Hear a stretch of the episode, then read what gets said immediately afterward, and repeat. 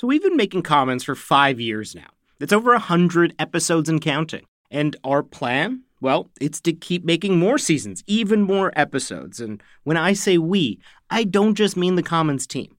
I'm including you, our listeners and supporters. We can't make this show without you. We can't keep bringing you exceptional reporting every week without your support. We want to make it as easy as possible for you to become a Canadaland supporter. So, from now until the end of May, we have a special deal for our listeners.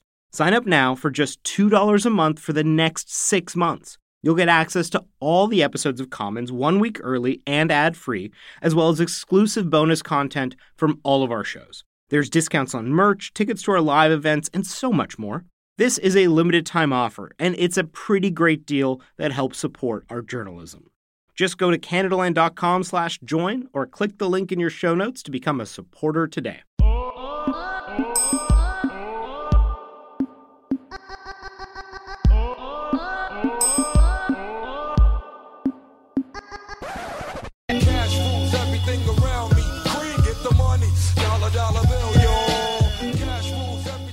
All right, Andray, what you know about cash ruling everything around me? I, th- I think it's fair to say it's a pretty common perception among us cynical people that politics is corrupt and that money buys influence.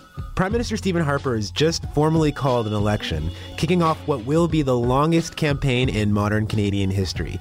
And some people say the reason he's calling it this early is because he and the Conservatives have a financial incentive to do that. Yeah, I heard a little something something about that because apparently the conservatives are really good at fundraising. They have a huge war chest. But I want to know how they managed to do that. Who's putting money into their pockets? And another question, how are the NDP and the Liberals managing to catch up for this long campaign, this marathon? Do donors actually curry favor with political parties by handing over the cold hard cash? I mean, can you actually buy an election? Well, we're about to find out. It is our first episode of this federal campaign period.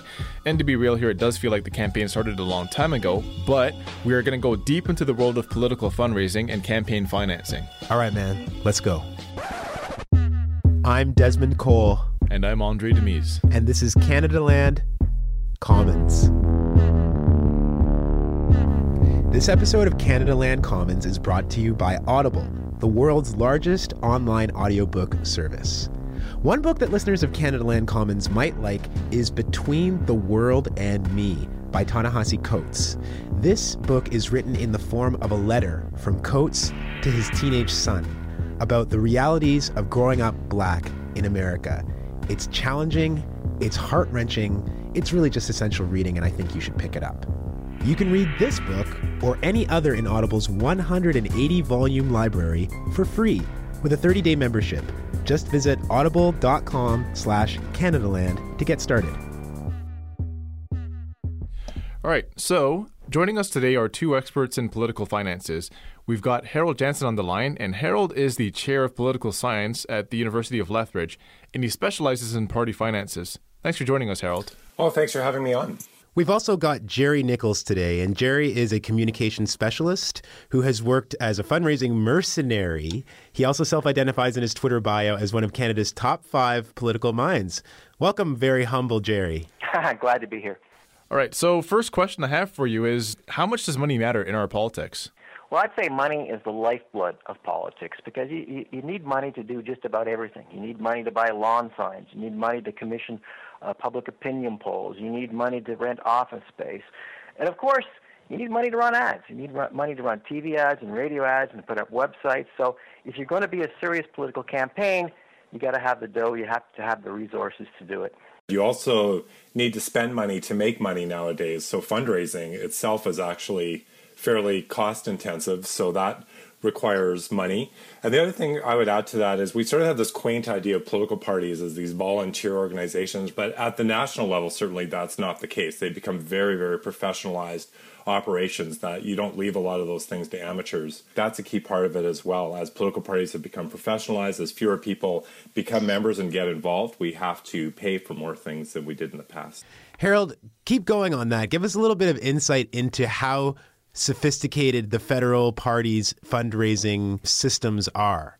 Well, a big part of it is tying in with voter identification and tracking. So during this campaign, every interaction you have with a political party, whether it's somebody calling you up live, a robocall, someone coming to your door, uh, they keep very careful records of how receptive you have been to their messages. And if they identify you as a supporter, eventually you're going to start getting the calls for money. So parties work very hard to identify potential donors, and there's a lot of sophistication that goes into that. The science also of, of different neighborhoods, different demographic groups, and their likelihood to support particular parties with their voter financially. Those things are very well developed. For example, I'm here in southern Alberta, which historically has been a very strong conservative support base. So after an election, typically the party will just go calling all through the constituency in which I live because their odds of being successful here are much higher than making calls somewhere else. So there's a lot of research and science that goes into it. It's not an amateur operation anymore at all. Okay, so a question about uh, the election that was just called, like literally as we're recording the show. Why would the government choose to start the campaign period so far in advance of Election Day? Well, I guess that, that Stephen Harper looks at his war chest and he sees he has more resources, he has more money than the Liberals or the NDP. So if he calls the election right now, he he can afford basically to to carpet bomb the country with with an air war, with campaign ads, TV ads, radio ads from now until election day. Whereas his opponents, the Liberals and the NDP, who don't have the same amount of resources, will have probably have to put off running their ads into maybe September when more people are paying attention. Does that give Stephen Harper a huge advantage? No. Does it give him a slight edge? Maybe, probably.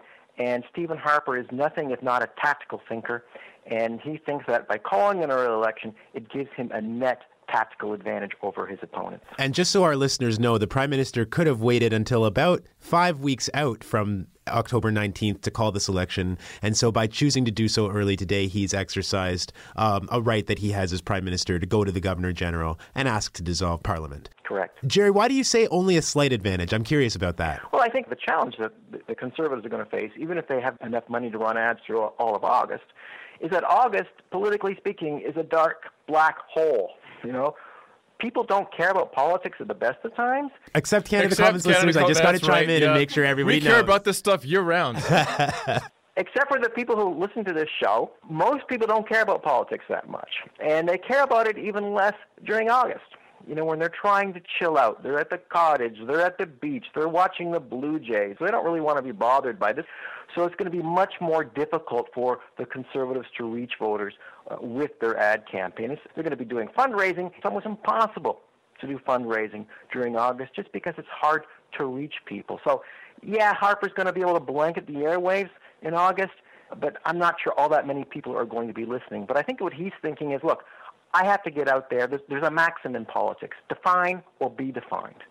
So he wants to be able to define Thomas Mulcair and the NDP before they can define themselves. Because right now, Thomas Mulcair is probably still relatively unknown to most Canadian voters. So Stephen Harper's going to try to portray him as as scary as possible. Now, Harold, let's back up for a minute and look at some basics. How much is a person in Canada allowed to give to a political party during a campaign? There is no special uh, donation limit during a campaign, so the donation limits apply within a year. But to a national party, they're allowed to give $1,500. If there's a leadership contest, they're allowed to give $1,500 to a combination of people who are running for party nominations or if they're candidates or to local associations. So there's a bunch of different limits, but basically it's 1500 to a national party and $1,500 to a combination of candidates and uh, nomination contestants and things like that. And what about unions and corporations? They're allowed to give donations as well? Historically in Canada, uh, unions and corporations were allowed to donate to political parties. In 2004, a law came into effect that banned corporate and union donations to the national parties. It allowed local candidates still to get up to $1,000 from corporations or unions, and that little loophole was taken away in 2006. So basically, since 2006, there have been no corporate and union donations to national political parties. Are we, for example, allowed to uh, organize as a group in political action communities, as they're called in the United States, and then create uh, their own line of advertising? And this is, I think, one of the big reasons for this early election call. ordinarily outside of elections, organizations, groups can advertise all they want to for or against particular points of view, particular candidates, particular issues, whatever they want to do. But during an election, there is a limit placed on how much what we call, and this is a really confusing terminology, third party spending. There's a limit to how much third parties can spend on their campaigns, about $150,000. And now, because the elections kicked in, these limits kick in early. So, if there were a bunch of, uh, for example, there were rumors that public sector unions were planning a big advertising campaign against Stephen Harper right before the election's called to get it in before it's called. Now they can't do that. They're under spending limits. And those are quite strict limits that you can't do a lot with that kind of money. Also, it's a bit of a one two punch then. Not only are you sort of starving out the competition by making it so long, but you're also blunting the impact of the third parties. Absolutely. A quick question on the uh, the conservatives, because when we talk about uh, who's most effective at fundraising, apparently the conservatives are chief raucous. So why is it that the Tories in recent years have been such effective fundraisers? The conservatives are really good at mobilizing the grassroots base. Uh, they're very good at pushing emotional hot buttons. They're very good at sort of saying uh, the liberals and the NDP are bad guys and they're scary. I mean, the secret to fundraising really is not to appeal to someone's intellect. It's not to appeal to their brain. You want to appeal to their heart. You want them to react, not to think. And the conservatives are very good at sort of framing the, the situation for their donors to say, look, if you don't give us money, and if you don't give us money right now, the socialists are going to win, or Justin Trudeau is going to win, and that'll ruin Canada. So right now, you have to give us money. And the conservatives are extremely aggressive in fundraising, and they always have been, and, and uh, that gives them a huge advantage over the other parties. The Liberals traditionally have always relied on getting larger donations from a smaller group of people, which is why the law, which Harold was talking about, putting limits on how much uh, money people could donate to a political party, has really hurt the Liberals much more than it hurts the Conservatives. And Gerry, just to stick with you for a second here, uh, the NDP have become the official opposition since 2011. They grew their seat count to almost 100 in, in, in Parliament at one point. How much does that help their ability to fundraise? Have we seen any change in how the NDP fundraises since they became opposition? Well, I think it really helps them a lot because one of the most important factors in politics is momentum. You want to be seen as a moving train. People want to be on a moving train. They want to be on the winning side. So if Mulcair can send his fundraising letters, look, you know, the polls are showing us ahead. We're so close to victory. All we need is your support. Your support is crucial to help us get to the top. Don't let Stephen Harper, you know, take back the lead. So it really gives them a lot of good ammunition that they can use in their fundraising letters. Again, it's all an emotional appeal. The flip side of the coin are the liberals who are right now suffering what you might consider reverse momentum. That's going to make it more difficult for them to raise money because, hey, they're losing. Who wants to support a losing side? Who wants to invest in a losing side? Because we're talking about giving money here. And I'll tell you, there's nothing more difficult in politics than fundraising because you're convincing people to give money basically to an ideological idea, and that's, that's a hard sell. Gerry, you've really anticipated me here because the next thing I wanted to ask, and I'll turn to Harold on this one, is yeah, I mean, we have about what, 5% political participation in our parties in Canada. I mean, people don't seem to love these parties. Why on earth do people give money to political parties, Harold? Explain this to me. To be honest, I'm not entirely sure. okay. and, and I say this because we actually tried to do a paper on this, and it's it's really hard to find reasons. The kind of things we find, obviously, you need to have the money to be able to donate, but we even have found that income isn't a huge predictor. The main thing we found is people who feel some connection with the party. Party members are often and obviously very big donors. What I've noticed, and the conservatives are really good at this, and being in government gives you an advantage on this, is they'll pick these odd sorts of battles. It was about a year or two ago the conservatives they were having a caucus meeting. It was the opening of caucus and they wanted to have cameras there to show the caucus looking happy around stephen harper but then they didn't want reporters to come. Well the media refused to cooperate right and said well no you either take the reporters or you don't so it was this really bizarre petty little battle but that night a big thing went out about how look at the temerity of the national media not willing to send reporters to fairly report on what we're doing. You need to donate to us so we can get our message out. Even things like in international development, there's been a big maternal health initiative, which is a really good thing. But a lot of people were concerned because one of the things it wasn't funding was things like contraception and access to abortion. People who are pro life are more likely to be conservative supporters, and the conservatives can point to that. See how we are defending your interests. We are on your side. There is this affinity. Yes, we haven't recriminalized abortion, but we are doing these little things that matter, and you can use those things to fundraise among groups that are receptive to those sorts of ideas. It might resonate with somebody like my grandmother, for example. Exactly. Um, now, Gerry, you've done political fundraising work before, and, and you've done that both in the United States and here in Canada. So, you know, speaking of those messages, which ones do you find to be the most effective? Politics, uh, stripped down to its basic essential, is really tribal. It's all about us versus them. And so if you want to raise money from people, you have to say, us are under attack. And Harold's right. The media is an enemy for conservatives. Unions are an enemy for conservatives. Justin Trudeau is seen as an enemy to conservatives. We have to make sure that they don't beat us. Give us money and give it to us right now. You have to sort of create, again, that sense of urgency. You have to hit that emotional appeal. You have to make it look like this is a battle between good and evil. And the other thing I would suggest uh, why people give money is access. They want to be able to think that they have a pipeline to people who are in power. So this is why they'll have these receptions and dinners and stuff. So a guy can say, "Oh, you know, I had dinner with the prime minister the other day," and they say, "Oh, wow, that was really cool." It'll impress his friends. Of course, he won't say that there were 600 other people at the dinner with the prime minister. Uh, but it makes them look good to their associates. So I think there's a lot of psychological components. We've actually got a clip on that, Gerry. Hang on. My name is Duff Conacher, and I'm co founder of Democracy Watch. Political donations, like any gift or favor, uh, have influence based on actually the science of influence. And what the science of influence has shown is that even very, very small gifts and favors change people's behavior. It creates uh, a psychological sense of obligation to return the favor. Well, I mean, we're getting into the whole issue about whether $1,500 buys you any meaningful influence. I'd point out two things. Uh, number one is that for most political parties, fundraising is handled at arm's length from the people in power, from the prime minister, cabinet, party leaders they aren't directly involved in the fundraising thing. There is a bit of a wall between those things. So Stephen Harper doesn't sit and have a list of everybody who donated 1500 and he goes through it regularly. Uh, the second thing is I guess I would argue $1500 I don't think buys any meaningful sort of access.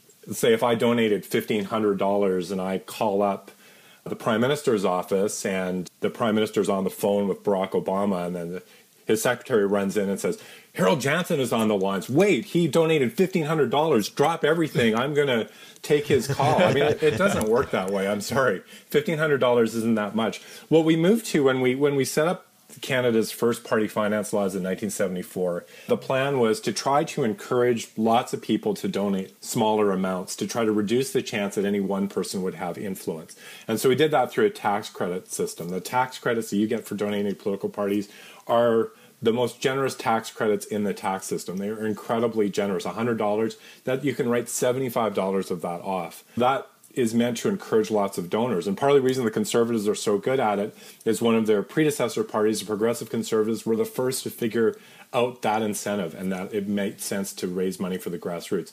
I mean, I, I think there is a point at which large donations make a difference. I don't think $1,500 is close to that. So, Gerry, what the two of you actually seem to be saying is that money has influence in elections, but maybe that we shouldn't overestimate the influence that money has, both on the individual donor level and even the party level of who has more money. Is that, is that a fair comment? I always cringe when people talk about money, you know, quote unquote, buying elections. I don't think you can buy an election. There's plenty of examples in, in history where uh, people who've spent a lot of money have lost. All money can do is make sure people hear your idea. It won't necessarily persuade them. So I'm always leery about all these attempts to, to restrict money in politics. And in fact, I think all those you know, all those restrictions do, at the end of the day, are help incumbent parties. Because if you're the incumbent political party, as the Conservatives are federally, you have a lot of advantages. You know, you pass legislation, the Prime Minister gets to go on these world junkets and pose with kings and emperors and looks like a statesman. And of course, we know the Conservatives are not averse to spending government money on ads which say, you know, how, how great the economy is and how jobs are being created and all this kind of stuff. And it kind of sounds like ads when they're paid for by taxpayers. It's kind of a controversial thing, but it's something that, you know, basically all governments do that kind of stuff. It just gives them another advantage. So if you're an opposition party and you want to fight against that, you're going to have to have access to resources to get your message out, to sort of get your propaganda out. So if you're limited in the amount of money you can raise, if you're limited in the amount of money you can spend, it really puts a damper on that. And this puts opposition parties at a disadvantage. Okay, guys, so we, we have another clip where we talk about the possibility that financing rules are being bent. So let's just go ahead and play that for you and I'll ask you a question. In Quebec, what happened between 2006 and 2011, based on an audit by Elections Quebec, they found $12.8 million had been funneled by corporations through their executive members and their employees to political parties. And that was just part of also secret cash donations being made that weren't even recorded. Part of a huge corruption scandal in Quebec. All this money and donations was really being made so that contracts would be handed out to the companies making the donations. And lots of violations of uh, both the election donation rules uh, and political donation rules and also the criminal code in terms of straight up bribery. So, uh, any thoughts on that? You know, government has the power to uh, pick winners and losers in the economy. The, uh, the government has a lots of power to help corporations or hurt corporations. There's lots of things government can do these days to affect the, the, the economic climate. So it's not surprising that people are going to try to influence government. Now, I guess uh, Democracy Watch says, oh, well, the way to stop that is to impose draconian limits on how much people can give to political parties. Uh, well, you know what? That's not going to work because as long as people uh, see that government can, can influence things, they're going to try to reach government. If they can't do it openly through contributions, they'll do it in other ways. And that leads to these kind of corruption scandals. I say the answer to this is, well, limit the power of government. You know, take away government's power to influence the economy, and then corporations and businesses would, you know, wouldn't want to influence them so much. Okay, so I got to step on on this one because um, when you say draconian limits, what are you talking about? Well, I think putting a limit of fifteen hundred dollars to a political party, I think that's absurdly low. Well, how much would how much would make you happy? Well, you know, I don't believe in any limits. I think people should be allowed to give as much as they want. Giving money is an expression of. But if you say speech. that, sorry, I don't mean to cut you off here, but when you say that, you know, uh, money basically equals freedom, and, and money equals speech, well, that means that somebody who has more money therefore has more speech. It just means they have an, a, an opportunity to get their message out, and I don't think there's anything wrong with that. I mean, you could say that about anything in society. People who have more resources have ability to, to make their voice heard, and it doesn't it doesn't have to be just money. If you're a celebrity, you're going to get your voice heard. Look look at Donald Sutherland. He was whining about not being able to vote, and he's in the front page of every newspaper in the country. It's not because he has a lot of money; it's because he's a celebrity. And there's no way you're going to enforce some kind of, you know, equality or any kind of level playing field because someone is always going to have an advantage in some situation. Harold, I got to get you in on this because, you know, the Lifetime fundraiser is telling us no limits on fundraising. Harold, uh, the idea of unlimited donations, we see how money has affected campaigns in the United States, and there's a lot of talk about how it corrupts politics in the United States. Should we open up the ability for people to donate? And should we be worried if we do that about potentially having too much influence in our elections? there's two principles here. There's the principle of political equality, and fundamentally, elections are about political equality because everybody, when it comes down to it, has a vote, and that's that's the key thing. But there is a very important political freedom side to it. I mean, a pretty cornerstone right of our democracy is that we can argue for the positions that we have and use the resources we have to try to achieve our political ends. But these rights have to be simultaneously recognized and they're a bit at tension with each other. So I, I think unlimited donations are a problem. I think, as you put it earlier, money buys speech. The reality of the modern campaign, modern dynamics is that it all requires money. And we want to make sure that all points of view have a chance to get heard and don't get drowned out. So that's why I think limits to spending are really really important and and I think limits on donations are a good idea but But I think where I would very much agree with Gerry is that if we don't create opportunities for political parties to raise the money that they need and do it legally and transparently with disclosures so we know who's donating, if if we don't make that possible, then parties find ways to work around it. So I, that's why I don't think really low limits are a great idea because I think it just encourages people to try to circumvent the limits. What would you change then uh, besides the donation limits? Uh, What I don't like about this longer campaign period, for example, is the changes brought in in the Fair Elections Act. We, we have a campaign spending limit. When the election is longer than 36 days, now that's now prorated based on the number of days we've added on. What I would have preferred to have seen is okay, call the election early if you want, but you've got the same campaign spending limit because we have election reimbursements. Half of what parties spend get reimbursed to them. Um, so if they get to spend twice as much, the hit for us as taxpayers in subsidizing these campaigns is twice as much. So that to me I, I, I, is a problem. I am also troubled by the effect on third-party spending when we extend this much longer. You can make an argument for why you don't want third parties dominating during an election campaign, but you've now frozen them out for even longer. I think the implications for freedom of speech there are more significant. So I mean, there, there are a number of little changes, but a lot of them I think have to do with election timing and how the spending limits apply before and after elections. And we could quibble about the amounts. I, I don't think 1500 is unreasonably low or unreasonably high, but I mean, I think there's a range there, and that, that's just detail. Okay, Gerry, I think we're going to give you the last word. Is the system that we have for fundraising and donating, is the money system in Canada for our elections fair?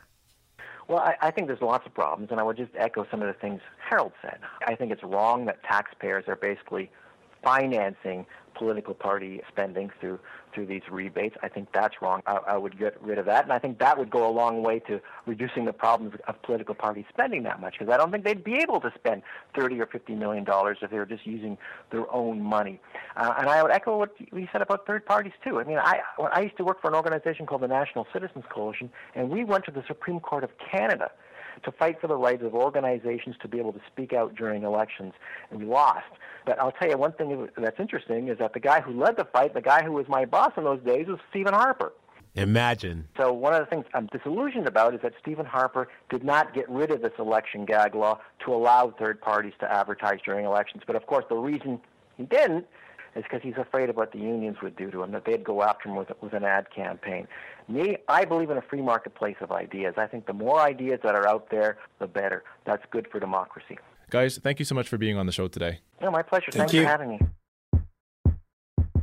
All right, Andray, there was a lot to digest from that conversation. I know you want to get into a couple things, but overall, do you think that money has a fair or relatively balanced impact in our politics? I would say it's much more balanced here than where I grew up. I came by my formative years in politics in the United States, and it's like a wild west.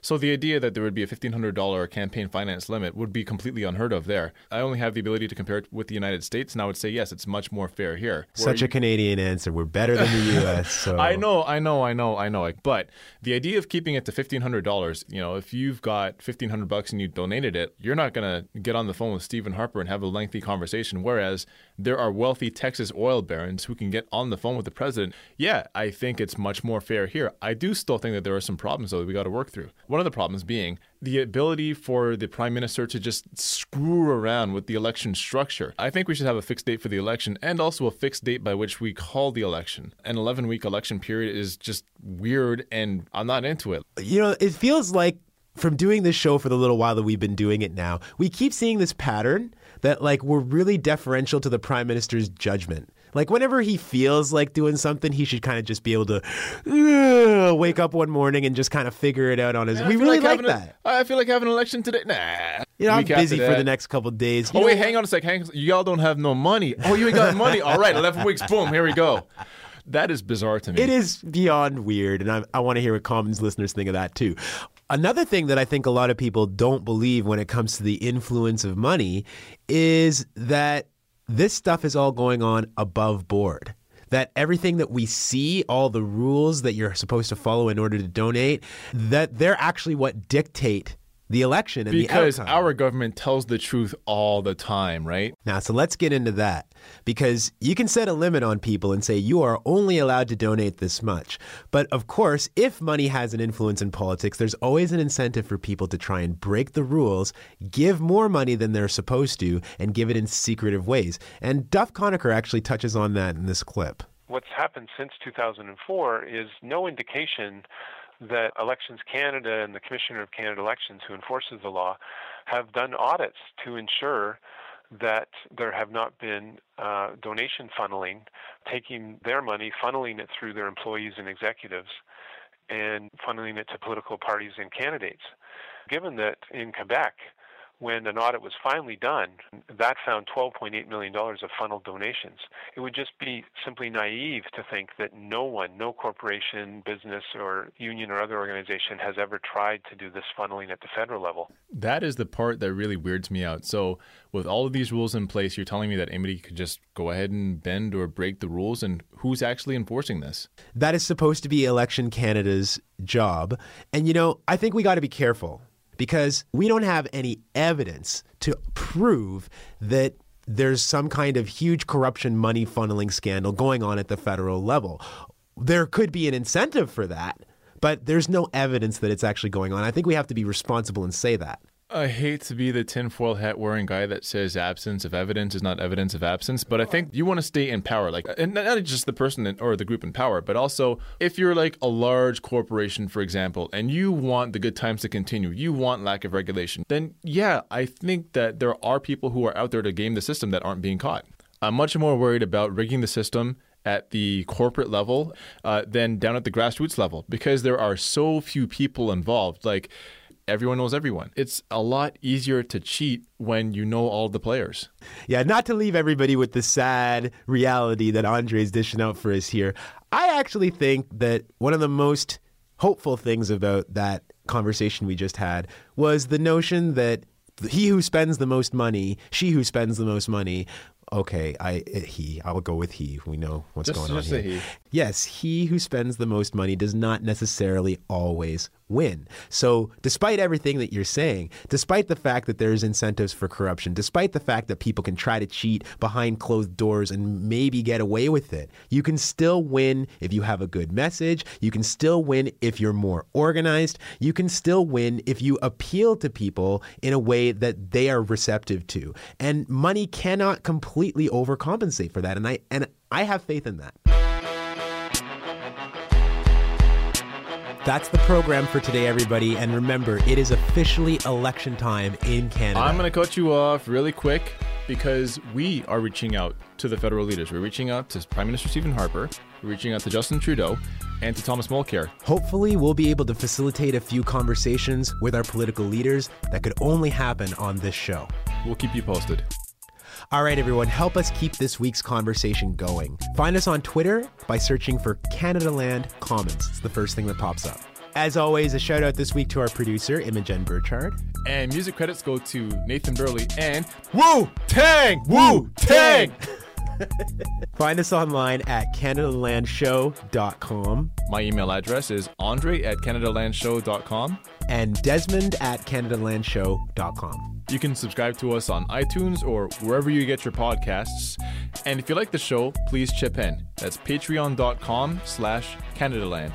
Show us some love, give us a five star rating, tell everyone you know that it is election time and this is the place to get your news. The next Canadaland Shortcuts will be back Thursday, and Canadaland Commons returns Tuesday. Until then, protect your neck. Getting you the views you need.